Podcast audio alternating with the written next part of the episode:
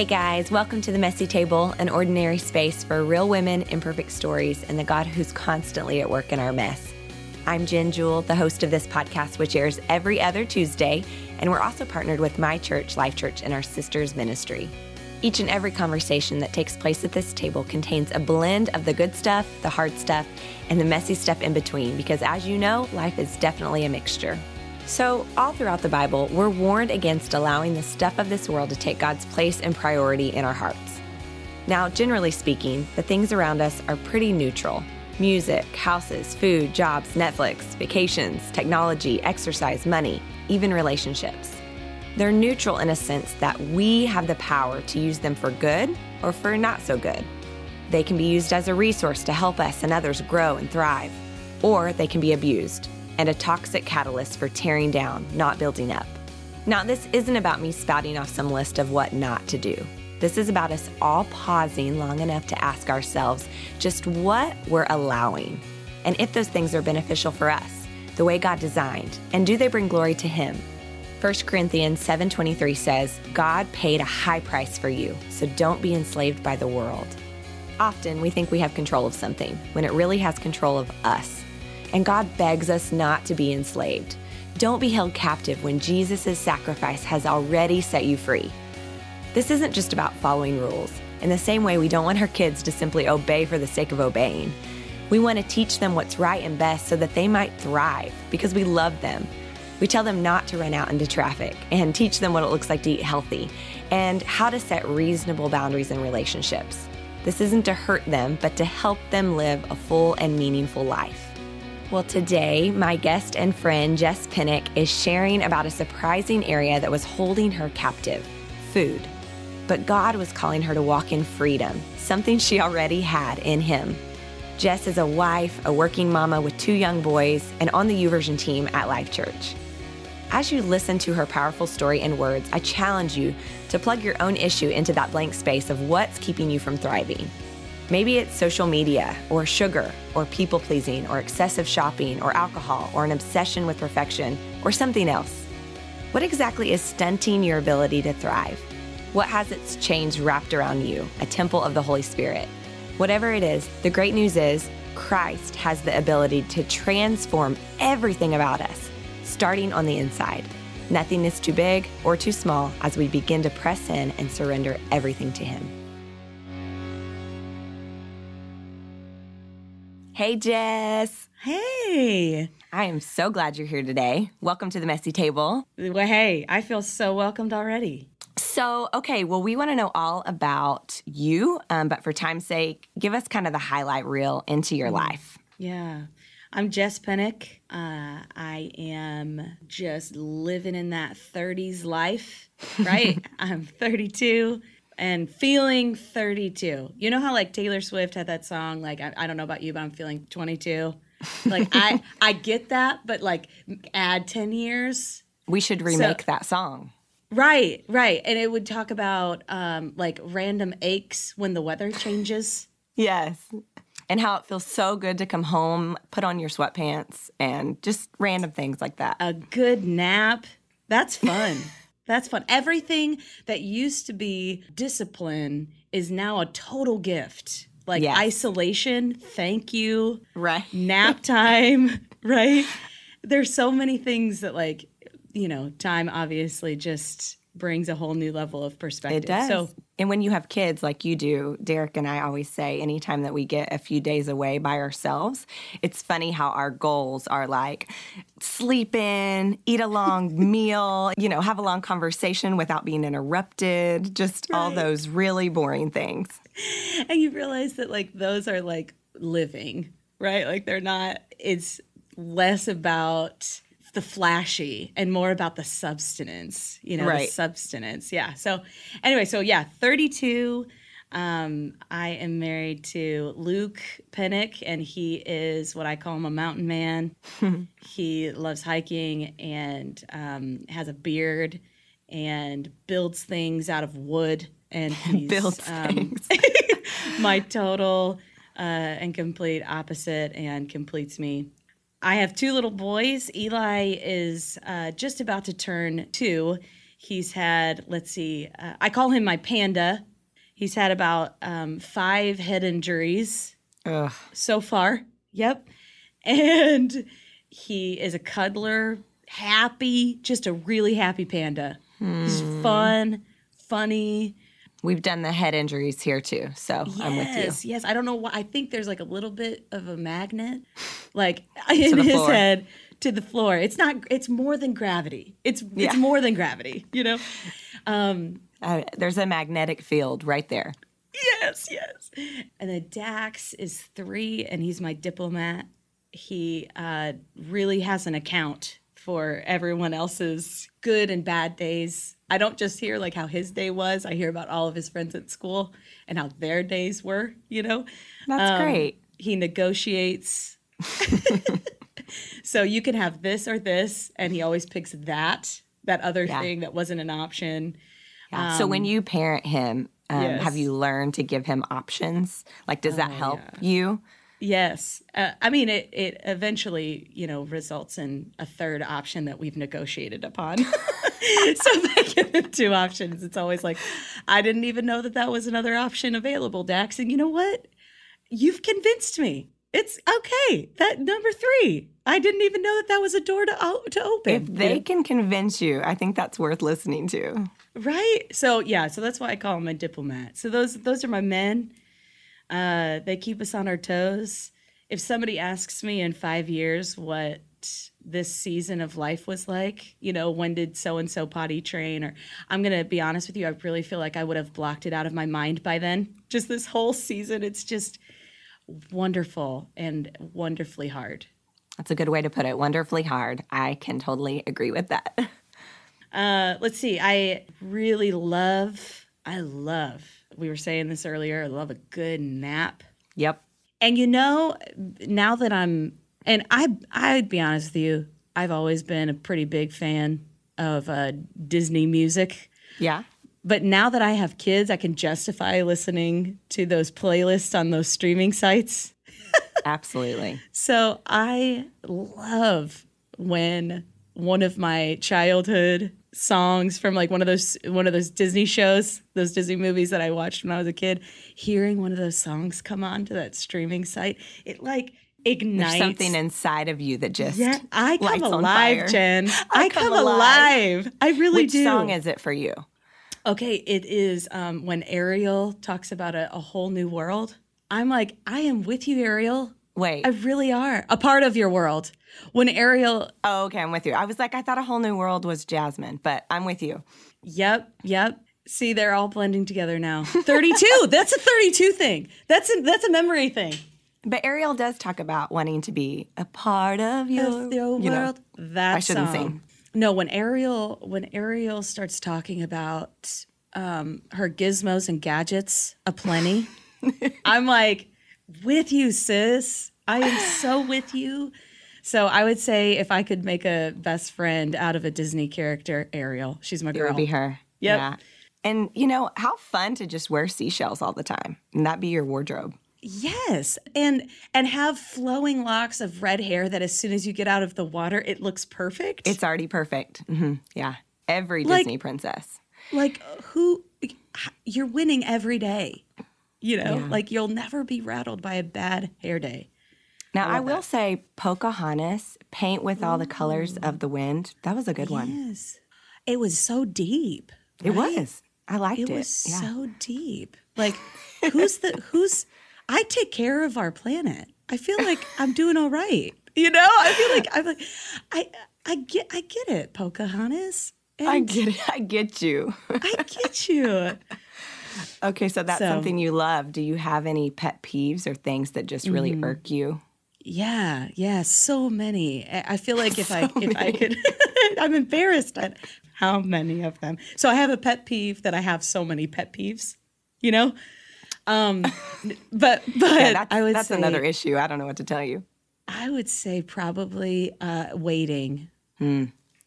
So like stoplights, uh, when somebody, I, I'm I'm not an aggressive driver, and I'm I'm not an like a like an uh, an angry driver, but the speed limit indicates to me the minimum of how fast you should be going. So if it's Right. 45, I'm gonna need you to not To see not it as the 44. limit. Yeah. I need you to see it as the goal. The goal is to go that, right? So to me, I think slow drivers or drivers that are inconsiderate of everybody else that's driving, I would say is Right. like the thing that I get. And Jen, my commute to the office is exactly one mile. I don't even make it through a song. So I don't even know why that is the pet peeve. It's like, you're gonna let five minutes like irritate you? That's Ruin your day. Hmm. Let me ask you this Do you have a Life Church sticker on the back of your car? Girl, I am so glad you asked that. And let me tell you why I don't.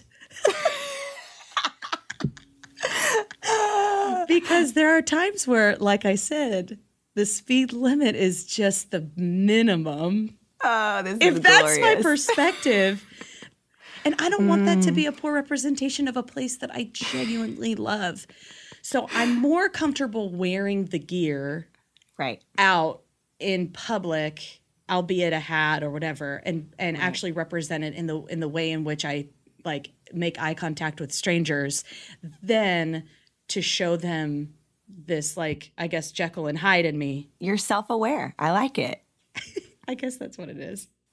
At least in that in that area, I guess I would be.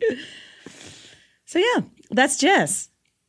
Okay. And then you also have a job that I don't think you touched on. Oh, right. Yes. Um, so I uh, work at my church. Um, I've been on staff at Life Church out here in Oklahoma City. Uh, it'll be 10 years next week. I cannot believe it. I I'd say I probably could um, give you more reasons why I shouldn't be here because it's a it's a real gift, and um, I, my church has been very gracious with me to allow for me to be part of it for so many years. Um, but uh, yeah, I work at Life Church, but specifically on our outward facing digital ministry, which is our YouVersion Bible app. It's a free app available um, wherever you download your apps from. We have uh, over 320 million devices installed, It's so amazing. 1,700 translations of the Bible in over 1,200 languages. It's it's seriously a dream every single day to come to the office and to be a part of something so special that ministers to so many. I love it. Yeah. Well, real quick, I just want to touch on that. You know, the Bible is actually an ancient and what we believe to be a God inspired document, but it was first recorded in different letters on scrolls, then collected into one book, translated into these different languages. And now, um, like you're talking about, the Bible is an app and it's right there in people's pockets all over the world, including my own, um, which is just life changing even for me. And so, even just the fact that we get to be alive during this time in history, and not only that, but to participate in what God's doing, just to spread the word at an even more rapid rate than before, is so humbling and exciting, don't you think? Oh, 100%. I can't believe it. I can't believe that there are people all over the world that are opening the same app that I do every morning to read the powerful or listen to Yeah, the powerful message of God's love using the same medium. right. That's free, the same free medium. Right. Like full, complete access to God's word. And I think that's really encouraging. And it, it puts in perspective to me, um, like the lens in which I can see scripture in my own life to know that there are people that reading it digitally is the only safe way that they can. I mean, there are people in this world that having a physical Bible could r- cost their lives. Absolutely happens every day. every day. And to know that our church is able to uh, equip those people with access to the bible that they can learn and use and be encouraged by while also doing it in a way that can protect them. So it's really neat to be a part of something that is helping people all over the world engage in the powerful message of God's word and that anybody anywhere can get into God's word at any time. And that's awesome. Ah, it really is. All right, Jess. So you're a working mama, two young boys at home that you're raising into men. You're a wife to a husband who's also on staff at Life Church. You're involved in your community and with friends and family. And probably a million other things. So, how do you stay on top of your priorities? I'd say one of the major things is energy management. It's not always about time, although we do have to be good stewards of our time. It really matters when we learn what gives us energy and what takes it away. And we need to learn what natural things that produce energy in all of us, and obviously what natural things rob us of it. And so, um, what I've had to learn is uh, exercise um, in the morning for me is a way to actually give me energy. That sounds funny because I'm exerting so much energy in a workout, but I feel accomplished, which mentally stimulates me. It gets my mind going. It stretches my um, my capacity physically and mentally, and so that has brought me a lot of energy. I got some of my uh, my levels tested and realized that my iron was kind of low. So I went to a medical professional to find out if there was any deficiencies in my nutrients, and I realized that there were certain nutrients that my body just wasn't producing naturally. And so because I started taking nutrients, it's like totally helped my energy levels. And so I also have learned that there are certain times of day that are more productive than others, and that's when I need to focus on my creativity. So the things that I do that are going to require a lot of brain power have to be done at a certain time of day, which means that the other times of the day I can budget the other things that are more necessary.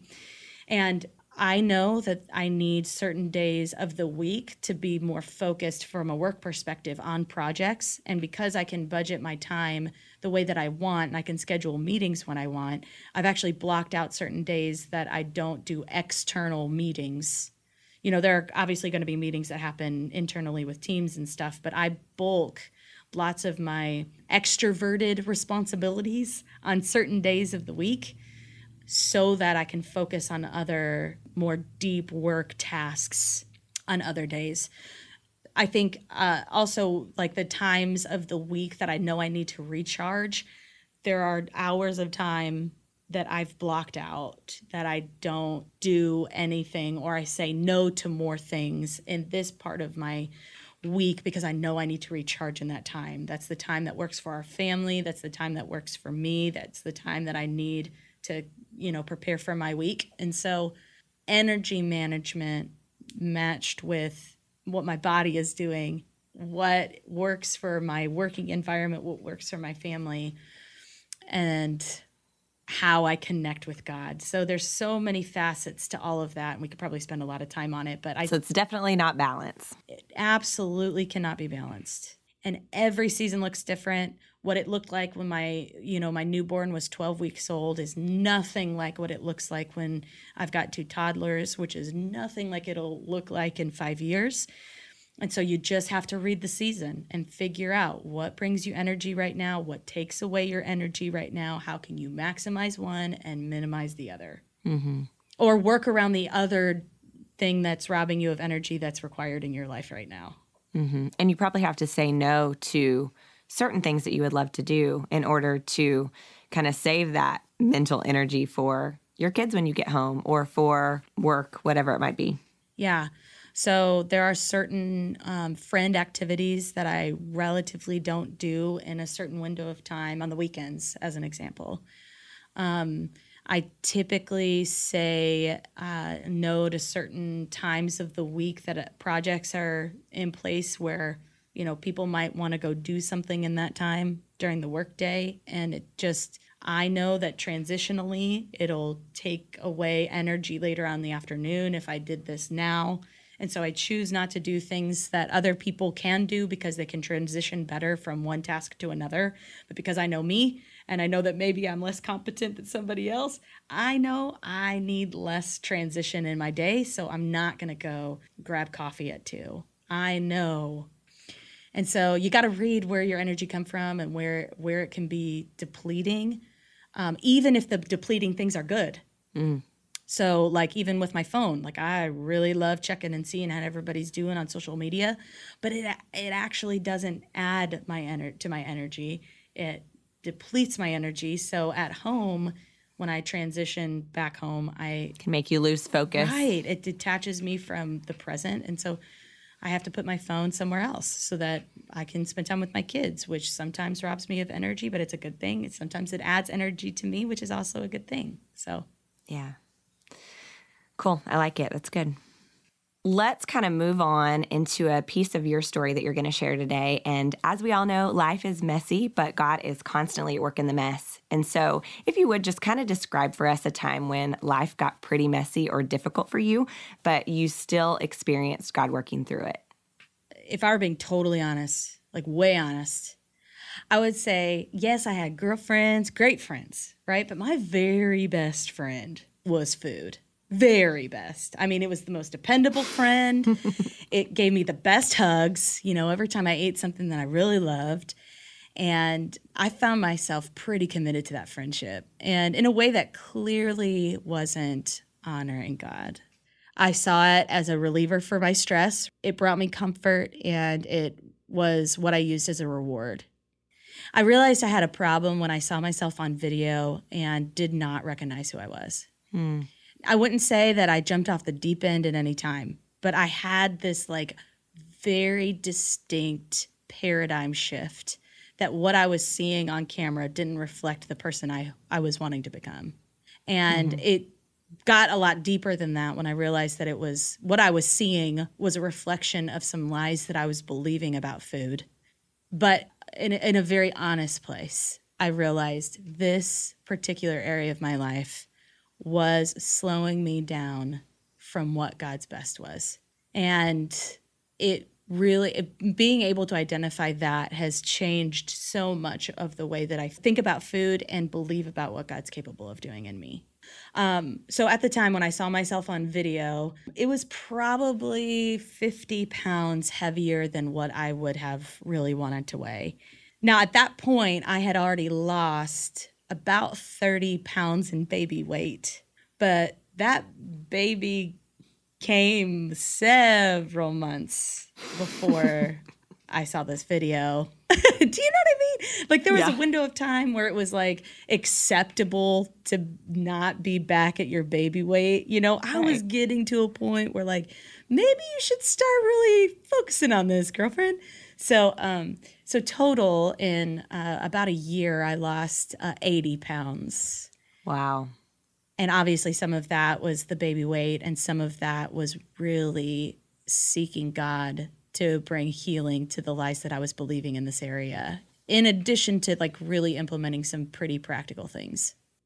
And what I've realized is that it's a thing that like always has to be in my life but how I view it had to change so that number one, I can glorify God with this area of my life. Number two, it really impacted my energy because I was drawn to food that wasn't good for me.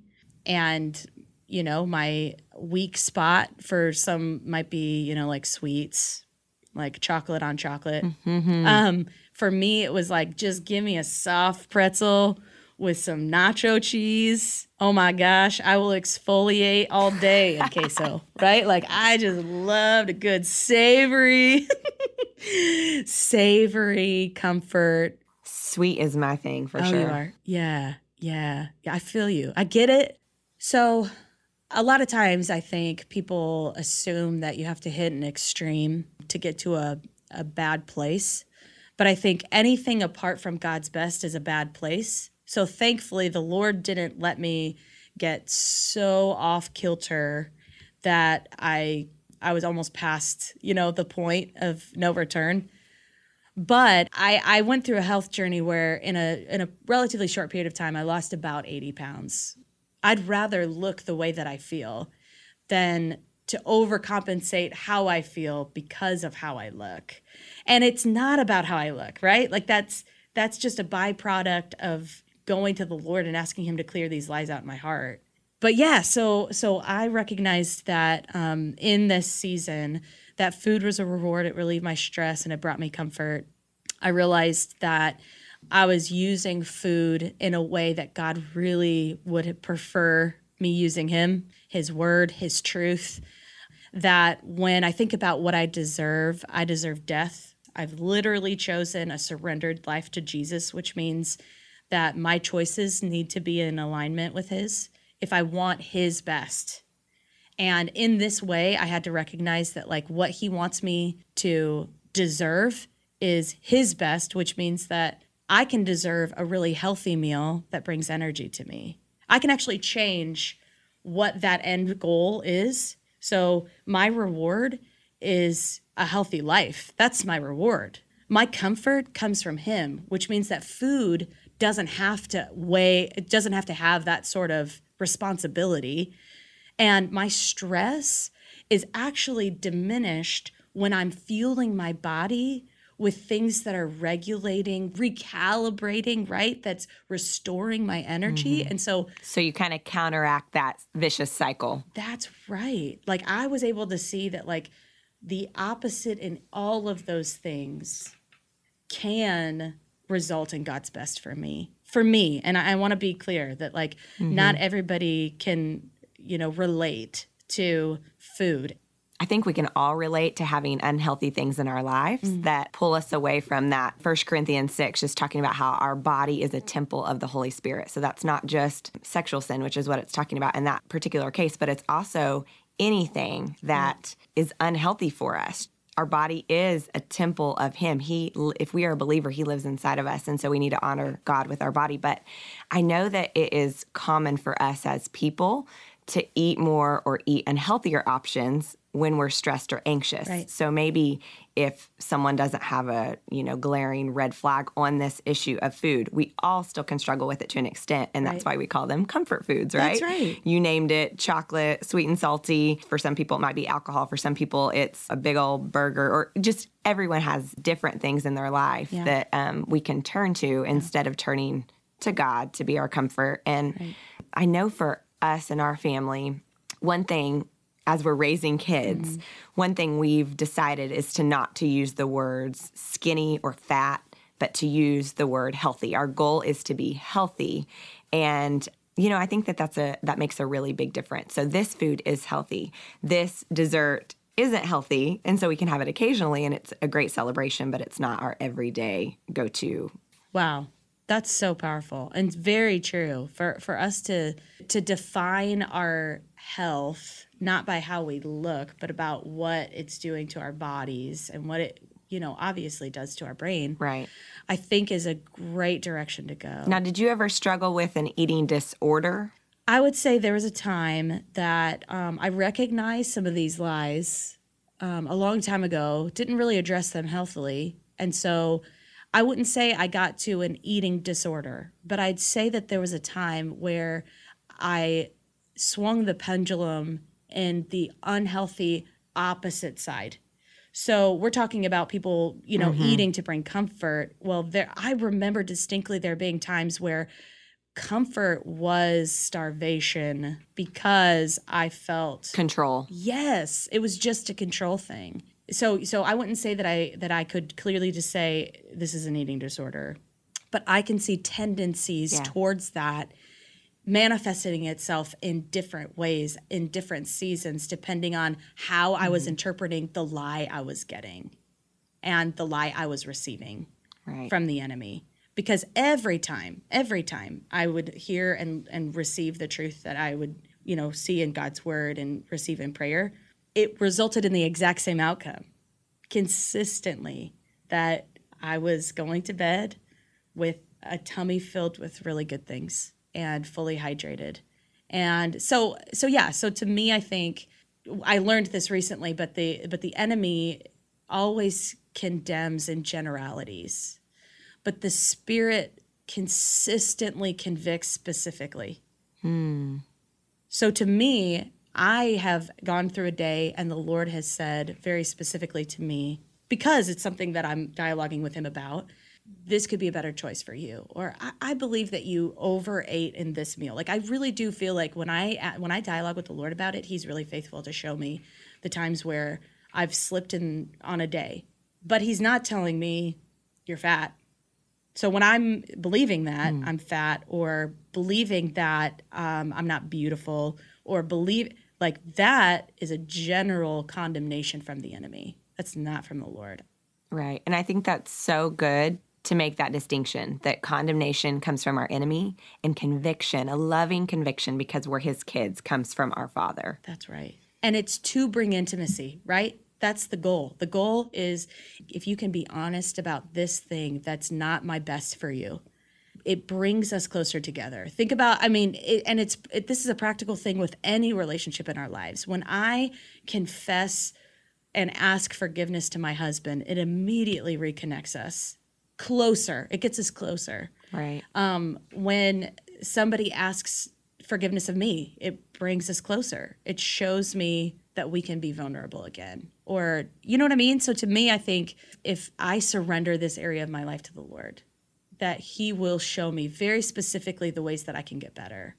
And I can reject any general mm. judgments because they're not from Him.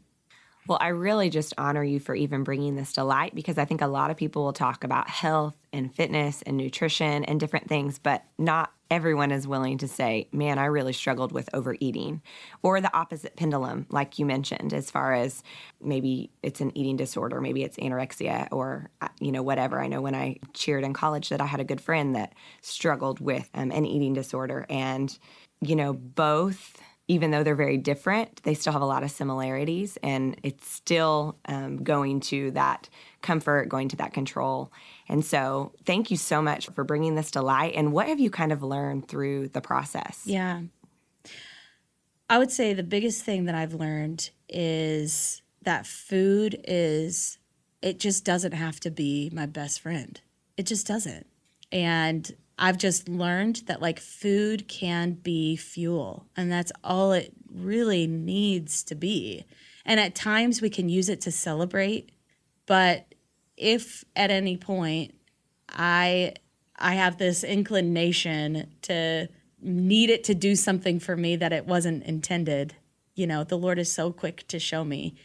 And I can make, you know, choosing food not an emotional thing, but similar to like you know, budgeting my money, I've learned that I can budget my food too. So I love that comparison. It's so great and so such a great visual. Yes, and it it feels it feels more in control. So there was a time where I was I was emotionally eating and I was eating just what I felt like eating that day.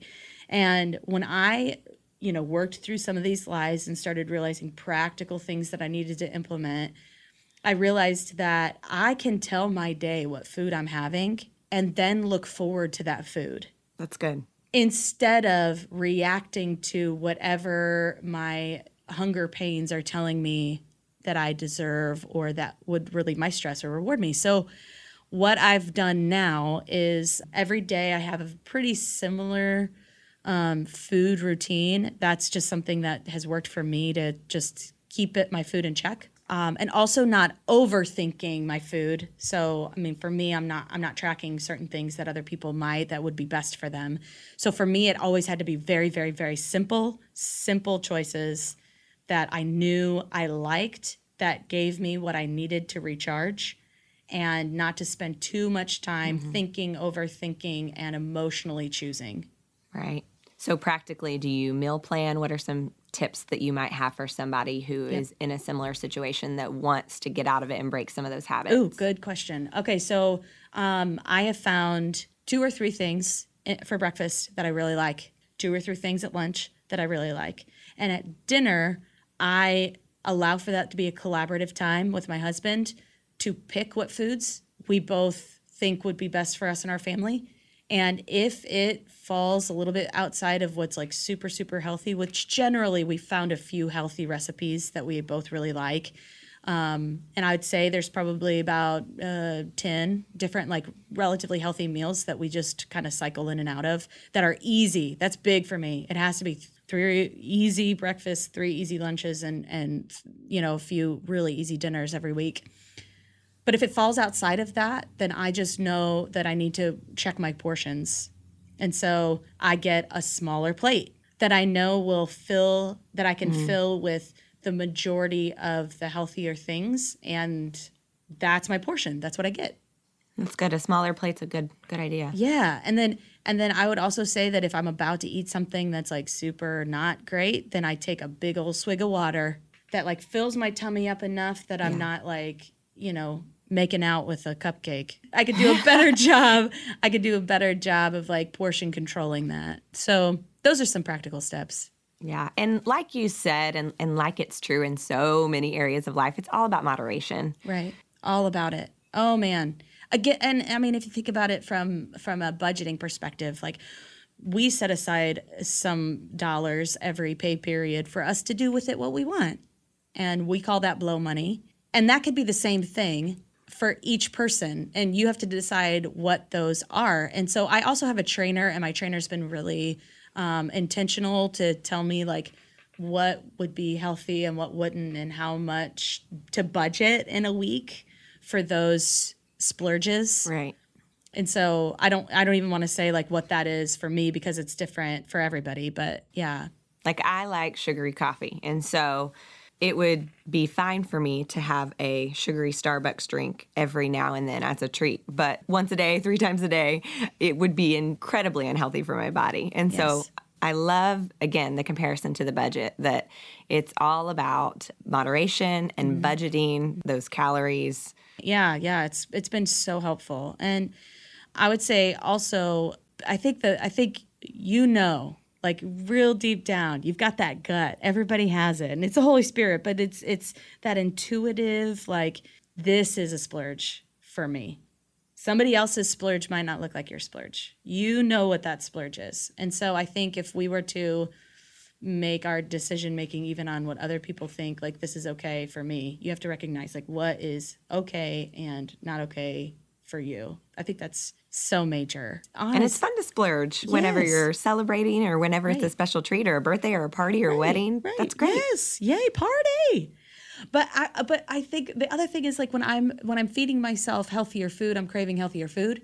When I'm feeding myself consistently things that aren't healthy, I'm craving those unhealthy things. And so I think it is similar to whatever is true, noble, right, pure, lovely, admirable, whatever is excellent or worthy of praise. Think on those things. When we fix our eyes, our attention on good things or bad things, it amplifies those good things or bad things. That same thing goes with our food. It's a good point. Right. Like if we if we focus on the things that restore restore us in a good way, then we'll continue to want to restore ourselves in a good way. Mm-hmm. And again, our bodies are a temple of the Holy Spirit, and so as it goes with me, what can I control that and we can't control everything of course. There are outside things that come into our life tragedies maybe even a genetic issue or there's outside things that we can't control. But as far as it depends on me what can I control how God has planned it in his design for my body to flourish mm-hmm. so that my mind can flourish and I can flourish and my family can flourish. That's right. So good. Yes. Yes and amen Jen. No girl. It's you. You you're the one who brought it Well, Jess, that's really powerful. And I know that it's going to impact many people that are dealing with the same thing. Um, but even if someone can't relate exactly, you know, we all have things that we turn to for comfort, whether that's food, drink, shopping, whether it's, I mean, there's a billion things that um, mm-hmm. we turn to. And really, we call it comfort or pleasures, but it's really idols that we can make. And we know that we're not supposed to have idols, anything um, above God that we put our trust and our comfort and our pleasure in. So, really life changing. Thank you for sharing that. And I want to know what is something right now that God has either taught you or He's yeah. teaching you in this moment? Yeah. Yeah. I sat down with a gal uh, that I don't know very well that I asked to mentor me, which was so weird. Like, I've known her a total of 10 hours, but I call her my mentor, right? She and I met one day, and I just really sensed like I should know more about the what the Lord has taught this lady. You know, she just totally inspired me. Mm. So, in our first meeting, we were talking about humility, and she told me I have to credit Barbie for this because it was so good she said, You know, Jess, the Bible references humility over 70 times, and never once does it say, Be humble. Every single time that it references humility, it says, Humble yourself or themselves. Humble yourself. In fact, two days later, I read uh, three verses in Daniel, and that was referenced twice. Mm. Humble yourself.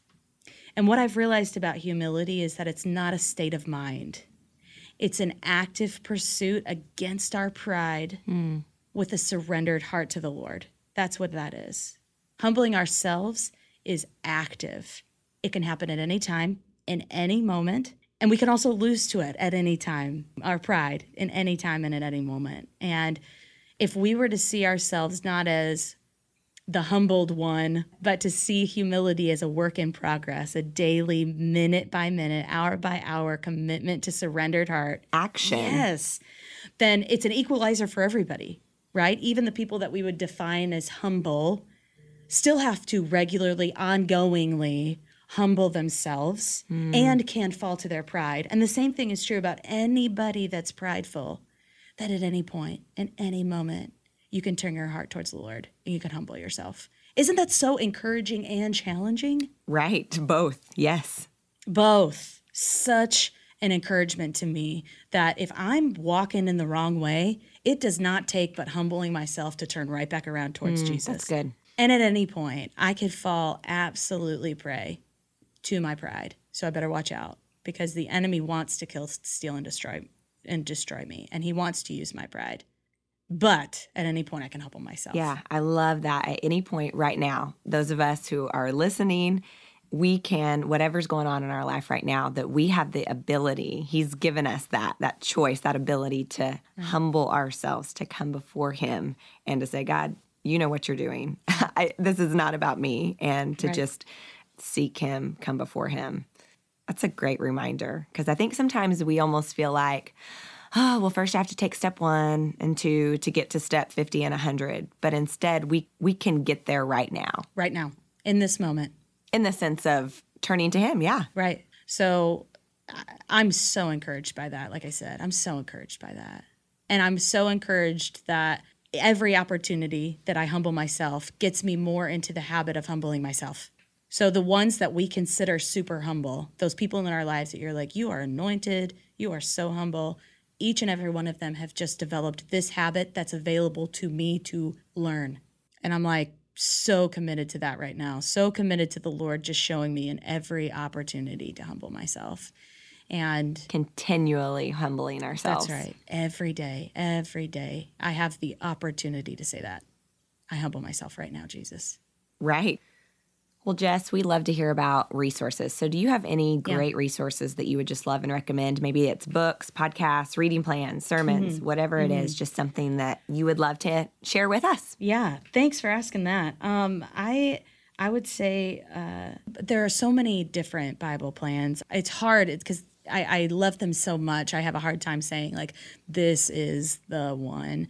But I would say um, what I love about Bible plans is that you can search for whatever interests you and find really, really great content. So I would recommend um, uh, a few. I listen to lots of books, lots of books. There are a few books that I would recommend that if you are an avid reader or like me have really bad comprehension problems and need a, an alternative, these are some really good audiobooks.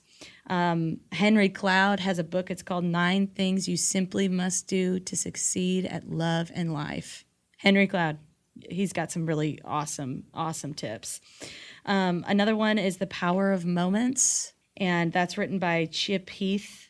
Derek just read that book. Really? Oh my gosh. It is, it's really impacted every area of my life in how I perceive special, memorable moments with my kids um, with people I interact with at work, how I serve at my church. It's really impacted um, so many areas of my life. And then the other one, and this is more work based, and I'm I'm doing it right now, and I love it. And it's called the reality based rules of the workplace. And it teaches essentially that you are accountable for how you behave. That could be true for every, anybody, but this book has really inspired me to focus on what contribution I make to the environment I'm in and how I get to choose what kind of attitude, what kind of energy, what kind of attention, enthusiasm, and what kind of solutions I bring. So those are probably the three biggest, the three biggest ones. And then um, I can't say enough that my pastor has the most incredible leadership podcast. True. Um, so Craig's leadership podcast is a is a necessary necessary lesson every single first Thursday of every month. And so, yeah, so those are the things, those are the places that I'm learning right now. So great. Ah, so good. Well, do you have a final word of advice or encouragement that you just want to share with all of us listening? Yeah. So life has a lot of trips and falls and a lots of and lots of wins, right? And I would just say if I can encourage, if I could sit in front of every single listener with their preferred drink and my venti iced coffee, I would say just keep trying. Just keep going. Keep going. There's more. There's more in you. There's more opportunity. There's more ways to grow. There's more ways to get better. Just keep going. You've got this. You've got this. And um, I'd say that to every new mom. I would say that to every businesswoman. I would say that to every 20 something girl that is longing for Mr. Right. I would say that to literally uh, to the women that have spoken into my life that have seen more seasons than I have. They've had more birthdays. Keep going. Mm, thank you, Jess.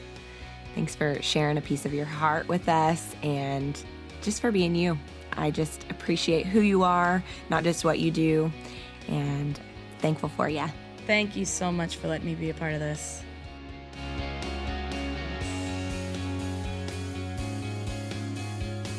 Well, I just want to loop us back to the beginning when I asked, What is it for you? What's that thing that has more control over your life than you wish it did? Something you need to surrender. Not because God's after control, but because He longs for you to flourish and walk in that freedom that started with Him sending His Son. Remember, God paid a high price for you, so don't be enslaved by the world. I just want to say a big thanks to Jess for sharing a piece of her story today and to you for joining us. If you haven't already, know that you can subscribe for free in iTunes, Google Play, and Stitcher. You can also join my email list at jenjewel.com and follow the Messy Table podcast on Instagram for extra encouragement and updates throughout the week. As always, feel free to share with your friends or on social media, and we encourage you to gather your people around your own messy tables this week and see what God might do.